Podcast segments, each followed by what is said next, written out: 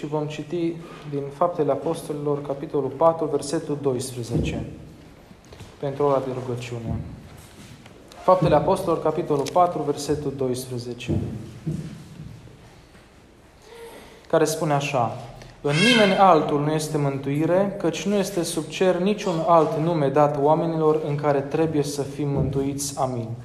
Să ne rugăm. Doamne, îți mulțumim că suntem în această dimineață aici, îți mulțumim că suntem într-un loc unde se cheamă numele Tău. Te rog, Doamne, să ne faci de cunoscut sufletului nostru că numai în Tine putem să găsim mântuirea. Te rog să ne faci receptiv la mesajul pe care îl vom auzi. Te rog să-mi dai mie înțelepciune ca să spun ceea ce Duhul Tău cel Sfânt vrea să audă oamenii aceștia. Îți mulțumesc, Doamne. Amin. Amin. Puteți să ocupați locurile.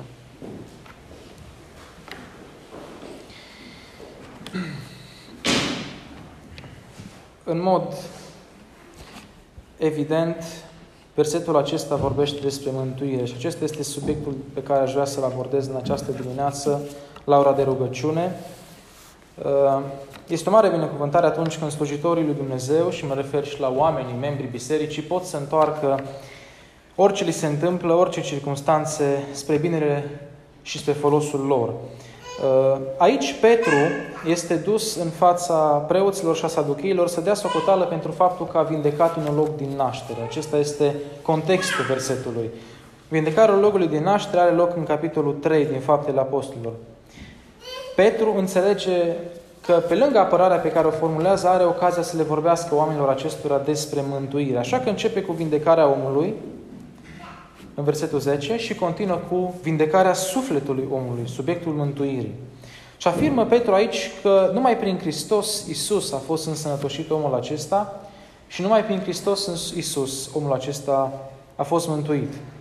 În nimeni altul nu este mântuire, căci nu este sub cer niciun alt nume dat oamenilor în care trebuie să fim mântuiți. Ce cuvânt mare acesta, mântuire! Acesta include curățirea conștiințelor noastre de toată vinovăția trecută. Include eliberarea sufletului de toate acele inclinații ale trupului nostru spre păcat, ale voinței noastre spre păcat. Și este procesul prin care noi suntem refăcuți la ceea ce odată a fost Adam, la starea noastră de dinainte. Mântuirea înseamnă refacerea totală a omului din starea căzută.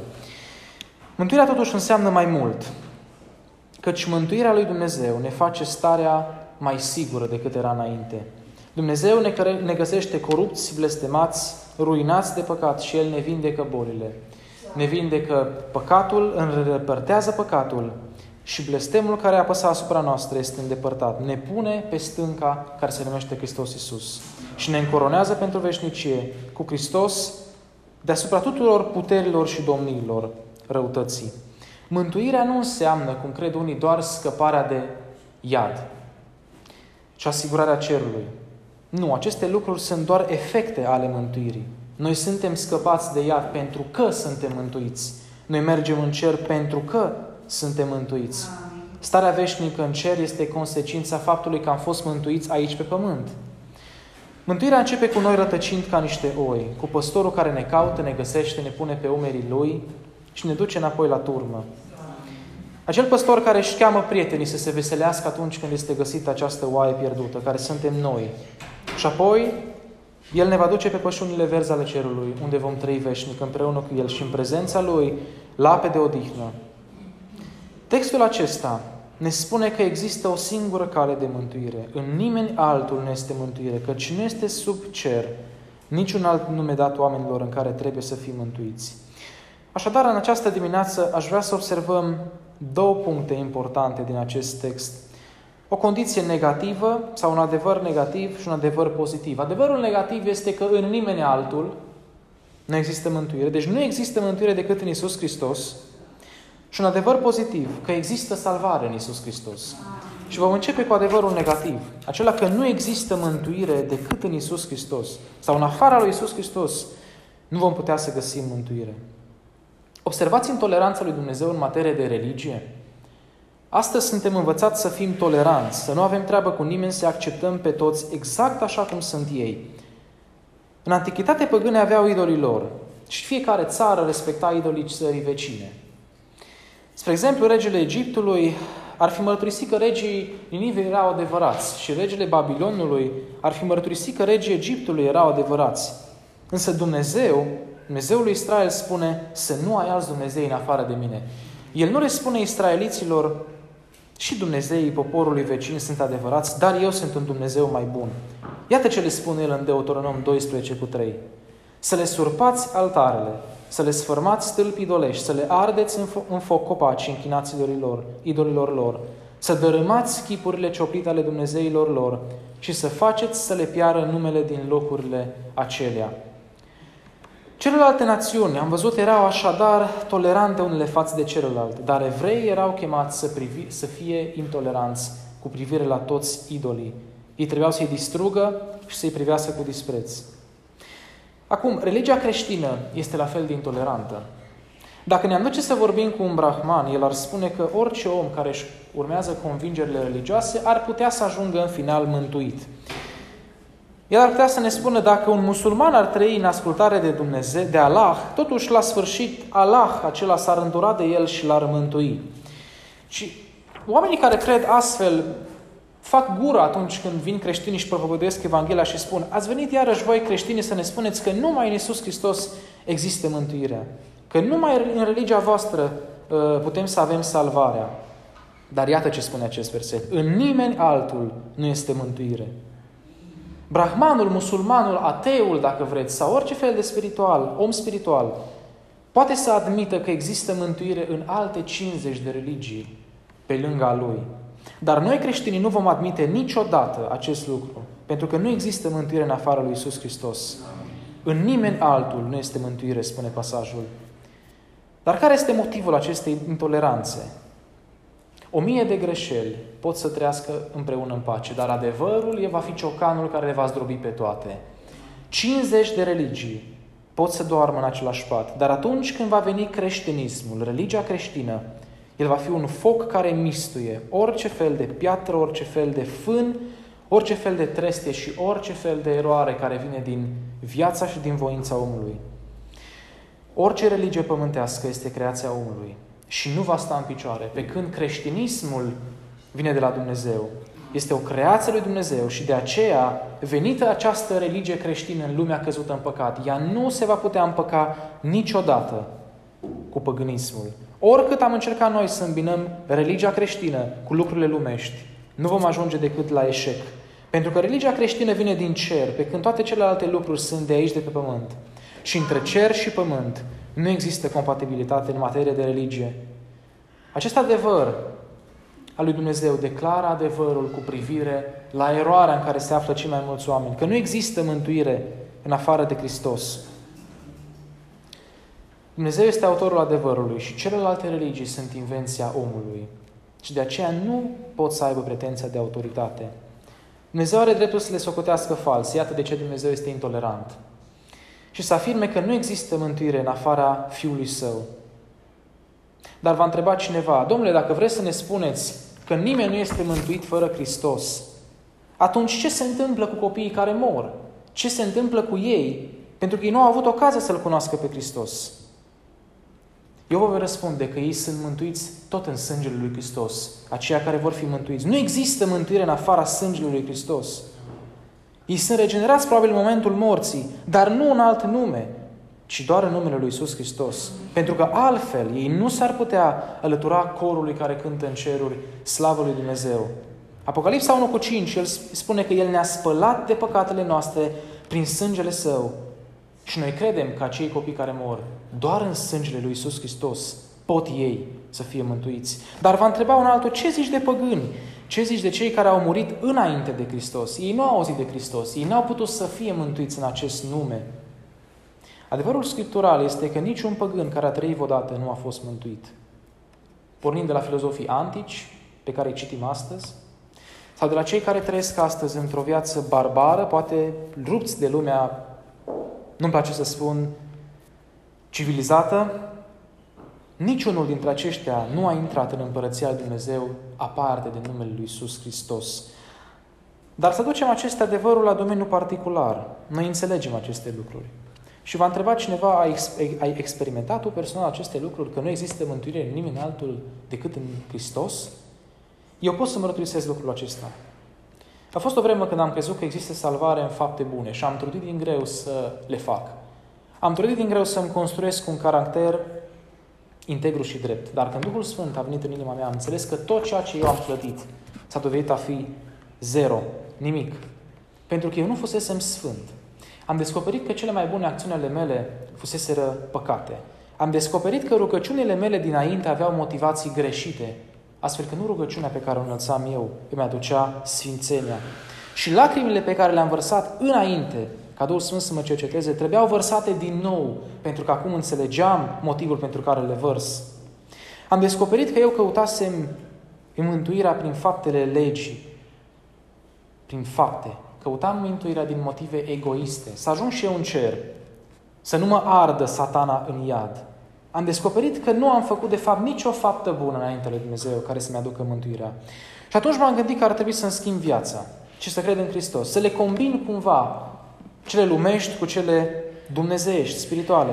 Am trudit din nou, m-am rugat și am obosit, pentru că este absolut imposibil să compilezi lucrurile sfinte cu lucrurile umane.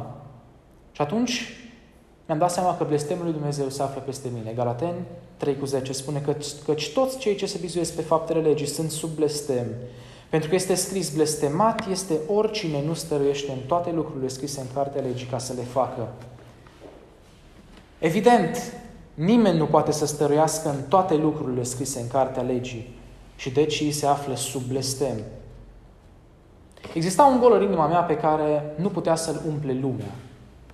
Și nu găseam pacea pe care o căutam.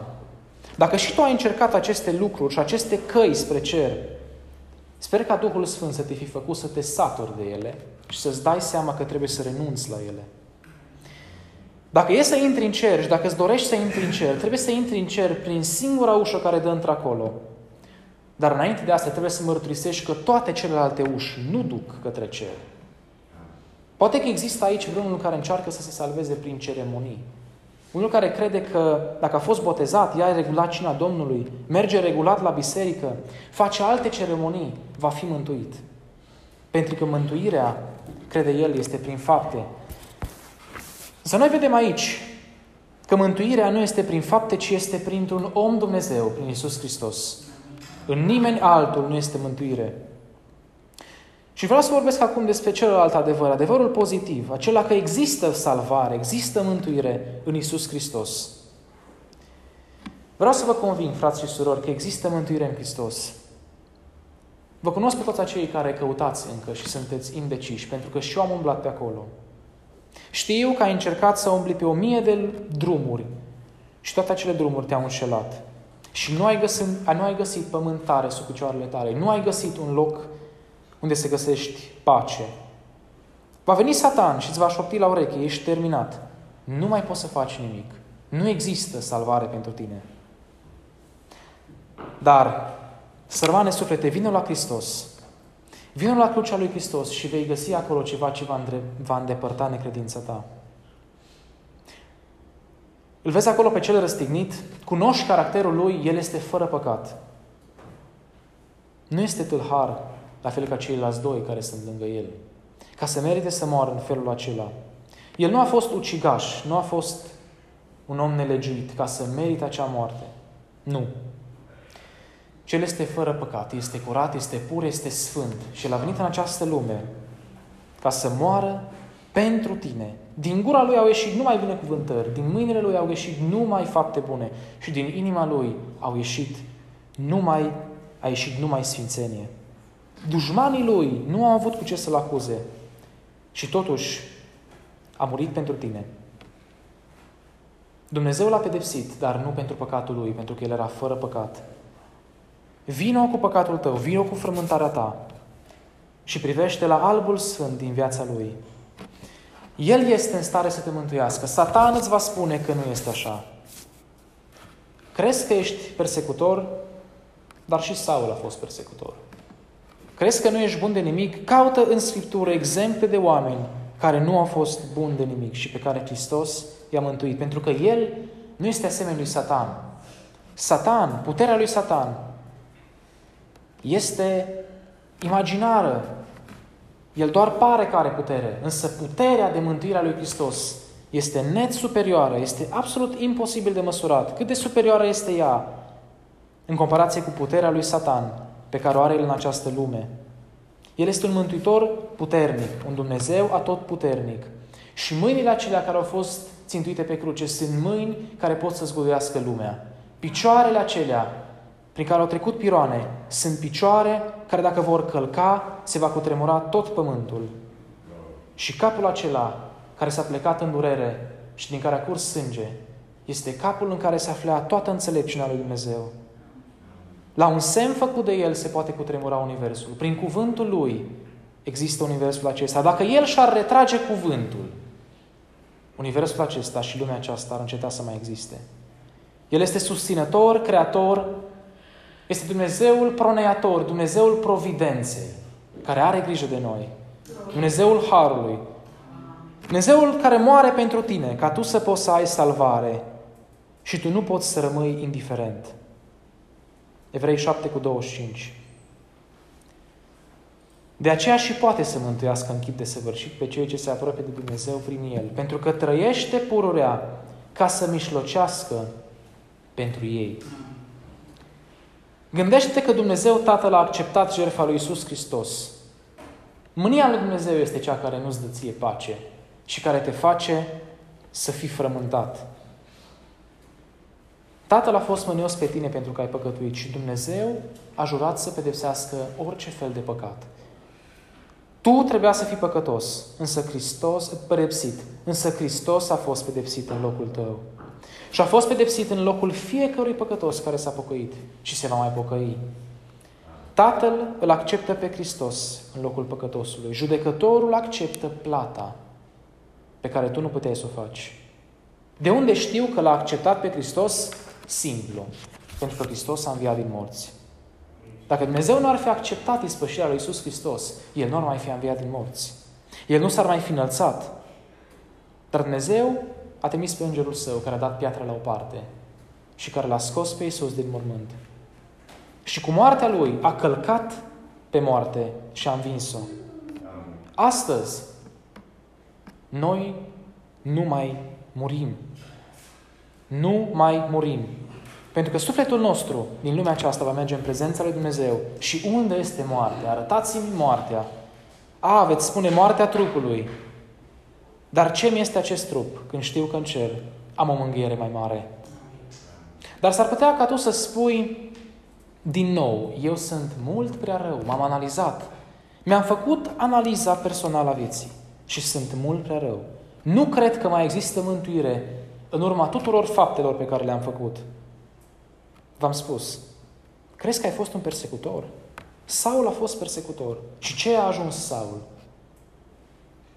Crezi că L-ai blestemat pe Dumnezeu într-atât de mult încât să nu mai existe iertare? Îți spun că dacă te vei apropia de tronul Său, vei găsi iertare și vei fi acceptat. Poate că ai fost un bețiv, poate că ești un bețiv.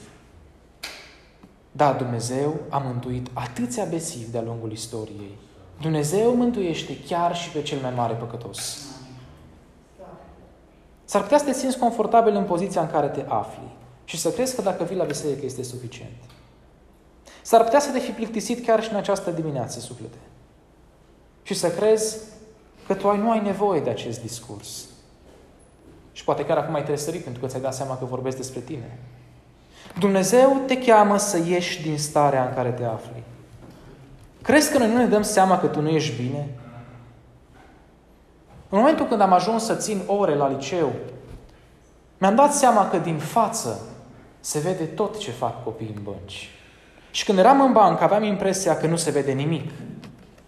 Se vede chiar și cel mai mic lucru pe care îl faci. Aceea că profesorii nu spuneau nimic era pentru că nu mai aveau energia necesară să-și pună mintea cu noi. Nu pentru că nu vedeau. Credeți că, duna- că noi nu vedem de aici starea dumneavoastră? Reveniți-vă, deschideți-vă inima și înțelegeți că în nimeni altul nu este mântuire decât în Iisus Hristos.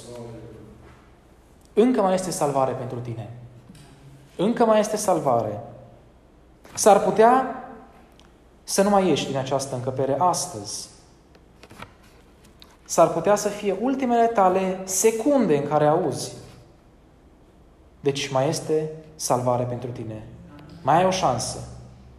Dacă astăzi vei pleca de aici și vei, îți vei spune, nu am găsit salvarea.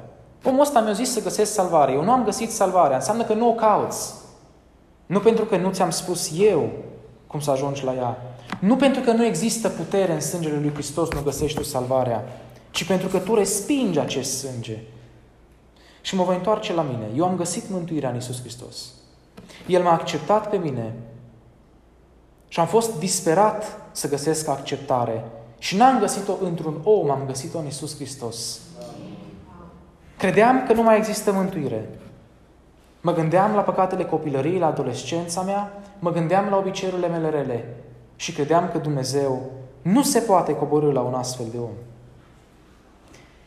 Timp de trei ani m-am rugat și am ajuns până în punctul în care am crezut că nu mai există speranță.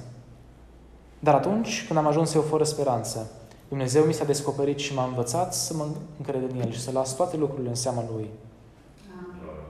Vreau să te avertizez astăzi că dacă nu vei găsi mântuirea în Iisus Hristos, și o vei găsi doar dacă o vei căuta, nu o vei găsi absolut nicăieri. Evrei doi cu trei. Cum vom scăpa noi dacă stăm nepăsători față de o mântuire așa de mare, care după ce a fost vestită întâi de Domnul, ne-a fost adeverită de cei ce au auzit-o? Nu există altă cale de mântuire. De aceea, dacă astăzi vezi poarta, dacă astăzi ți-am deschis mintea, intră pe ea. Crede în Iisus Hristos și vei fi mântuit, spune Scriptura. În nimeni altul nu este mântuire, căci nu este sub cer niciun alt nume dat oamenilor în care trebuie să fim mântuiți. Amin. Să ne rugăm.